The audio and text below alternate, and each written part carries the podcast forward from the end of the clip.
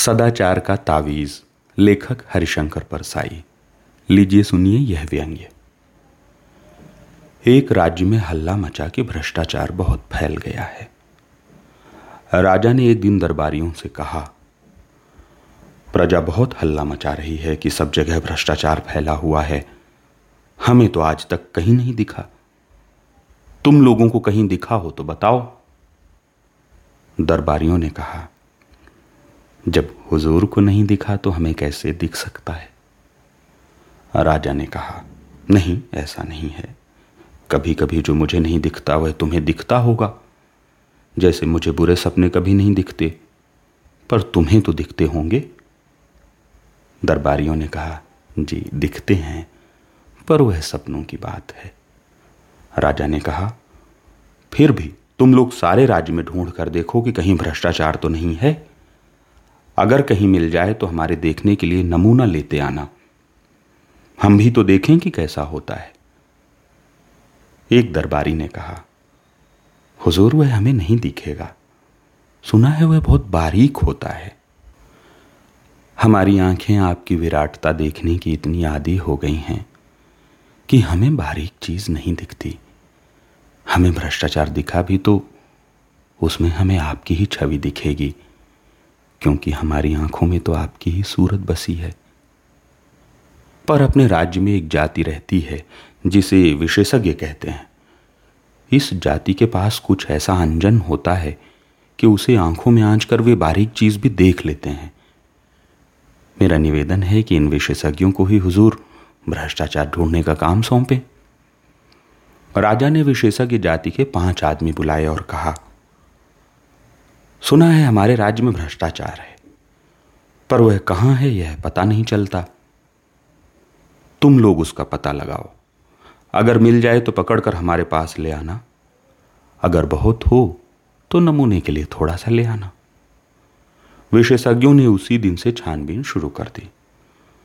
दो महीने बाद वे फिर से दरबार में हाजिर हुए।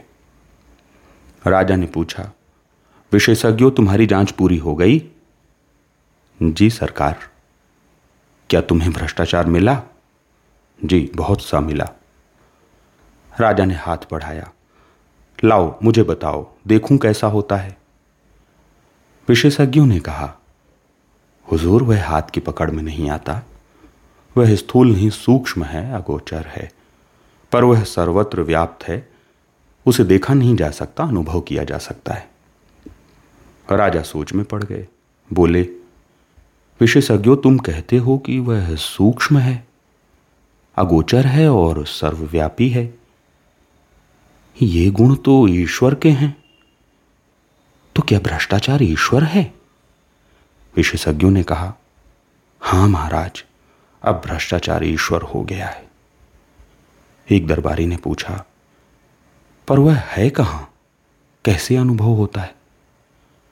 विशेषज्ञों ने जवाब दिया वह सर्वत्र है। वह इस भवन में है।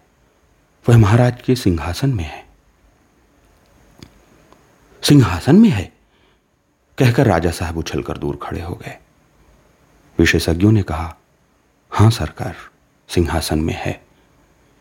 पिछले माह इस सिंहासन पर रंग करने के जिस बिल का भुगतान किया गया है, वह बिल झूठा है। वह वास्तव से दुगुने दाम का है। आधा पैसा बीच वाले खा गए। आपके पूरे शासन में भ्रष्टाचार है और वह मुख्यतः घूस के रूप में है। विशेषज्ञों की बात सुनकर राजा चिंतित हुए और दरबारियों के कान खड़े हुए। राजा ने कहा, यह तो बड़ी चिंता की बात है। हम भ्रष्टाचार बिल्कुल मिटाना चाहते हैं। विशेषज्ञों, तुम बता सकते हो कि वह कैसे मिट सकता है? विशेषज्ञों ने कहा, हाँ महाराज, हमने उसकी भी योजना तैयार की है। भ्रष्टाचार मिटाने के लिए महाराज को व्यवस्था में बहुत परिवर्तन करने होंगे। एक तो भ्रष्टाचार के मौके मिटाने होंगे। जैसे ठेका है तो ठेकेदार है, और ठेकेदार है तो अधिकारियों को घूस है। ठेका मिट जाए तो उसकी घूस मिट जाए। इसी तरह और बहुत सी चीज़ें हैं। किन कारणों से आदमी घूस लेता है, यह विचारणीय है। राजा ने कहा अच्छा तुम अपनी पूरी योजना रख जाओ। हम और हमारा दरबार उस पर विचार करेंगे। विशेषज्ञ चले गए। राजा और दरबारियों ने भ्रष्टाचार मिटाने की योजना को पढ़ा। उस पर विचार किया। विचार करते दिन बीतने लगे और राजा का स्वास्थ्य बिगड़ने लगा। एक दिन एक दरबारी ने कहा, महाराज, चिंता के कारण आपका स्वास्थ्य बिगड़ता जा रहा है। उन विशेषज्ञों ने आपको झंझट में डाल दिया। राजा ने कहा, हाँ, मुझे रात को नींद नहीं आती।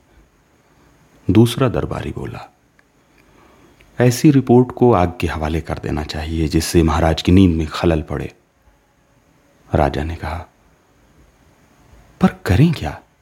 तुम लोगों ने भी भ्रष्टाचार मिटाने की योजना का अध्ययन किया है। तुम्हारा क्या मत है? क्या उसे काम में लाना चाहिए? दरबारियों ने कहा, महाराज, वही योजना क्या है? एक मुसीबत है। उसके अनुसार कितने उलट फेर करने पड़ेंगे, कितनी परेशानी होगी। सारी व्यवस्था उलट पलट हो जाएगी। जो चला आ रहा है, उसे बदलने से नई नई कठिनाइयाँ पैदा हो सकती हैं। हमें तो कोई ऐसी तरकीब चाहिए, जिससे बिना कुछ उलट फेर किए भ्रष्टाचार मिट जाए। राजा साहब बोले, मैं भी यही चाहता हूँ। पर यह हो कैसे? हमारे प्रपितामह को तो जादू आता था। हमें वह भी नहीं आता। तुम लोग ही कोई उपाय खोजो। एक दिन दरबारियों ने राजा के सामने एक साधु को पेश किया और कहा, महाराज, एक कंदरा में तपस्या करते हुए इन महान साधक को हम ले आए हैं। इन्होंने सदाचार का तावीज बनाया है। वह मंत्रों से सिद्ध है और उसके बांधने से आदमी एकदम सदाचारी हो जाता है। साधु ने अपने झोले में से एक तावीज निकालकर राजा को दिया। राजा ने उसे देखा, बोले, हे साधु, इस तावीज के विषय में मुझे विस्तार से बताओ। इससे आदमी सदाचारी कैसे हो जाता है? साधु ने समझाया, महाराज, भ्रष्टाचार और सदाचार मनुष्य की आत्मा में होता है, बाहर से नहीं होता। विधाता जब मनुष्य को बनाता है, तब किसी की आत्मा में ईमान की कल फिट कर देता है, और किसी की आत्मा में बेईमानी की।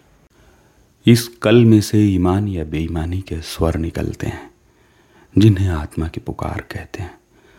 आत्मा की पुकार के अनुसार ही आदमी काम करता है। प्रश्न यह है कि जिनकी आत्मा से बेईमानी के स्वर निकलते हैं, उन्हें दबाकर ईमान के स्वर कैसे निकाले जाएँ? मैं कई वर्षों से इसी के चिंतन में लगा हूँ।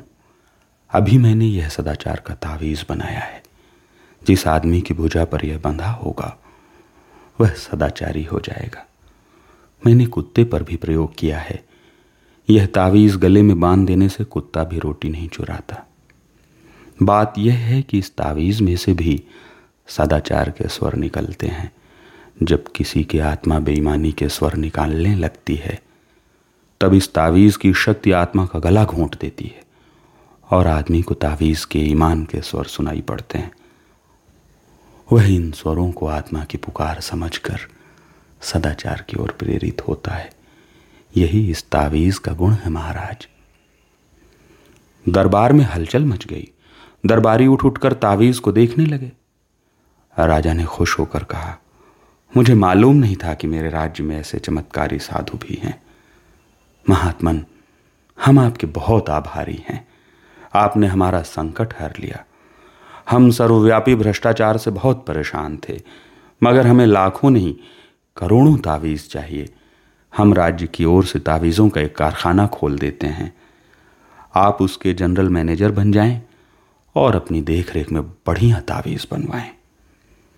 एक मंत्री ने कहा, महाराज, राज्य क्यों इस संकट में पड़े? मेरा तो निवेदन है कि साधु बाबा को ठेका दे दिया जाए। वे अपनी मंडली से तावीज बनवाकर राज्य को सप्लाई कर देंगे। राजा को यह सुझाव पसंद आया। साधु को तावीज बनाने का ठेका दे दिया गया। उसी समय उन्हें पाँच करोड़ रुपए कारखाना खोलने के लिए पेशगी मिल गए। राज्य के अखबारों में खबरें छपी। सदाचार के तावीज की खोज तावीज बनाने का कारखाना खुला। लाखों तावीज बन गए। सरकार के हुक्म से हर सरकारी कर्मचारी की भुजा पर एक एक तावीज बाँध दिया गया। भ्रष्टाचार की समस्या का ऐसा सरल हल निकल आने से राजा और दरबारी सब खुश थे। एक दिन राजा की उत्सुकता जागी। सोचा, देखें तो कि यह तावीज कैसे काम करता है? वह वेश बदलकर एक कार्यालय गए। उस दिन दो तारीख थी। एक दिन पहले ही तनख्वाह मिली थी। वह एक कर्मचारी के पास गए और कई काम बताकर उसे पाँच रुपए का नोट देने लगे। कर्मचारी ने उन्हें डांटा, भाग जाओ यहाँ से, घूस लेना पाप है। राजा बहुत खुश हुए। तावीज ने कर्मचारी को ईमानदार बना दिया था। कुछ दिन बाद वह फिर वेश बदलकर उसी कर्मचारी के पास गए। उस दिन इकतीस तारीख थी, महीने का आखिरी दिन। राजा ने फिर उसे पाँच का नोट दिखाया और उसने लेकर जेब में रख लिया। राजा ने उसका हाथ पकड़ लिया। बोले, मैं तुम्हारा राजा हूँ। क्या तुम आज सदाचार का तावीज बाँध कर नहीं आए? बांधा है सरकार, यह देखिए। उसने आस्तीन चढ़ाकर तावीज दिखा दिया। राजा असमंजस में पड़ गए। फिर ऐसा कैसे हो गया? उन्होंने तावीज पर कान लगाकर सुना। तावीज में से स्वर निकल रहे थे। अरे आज इकतीस है, आज तो ले ले।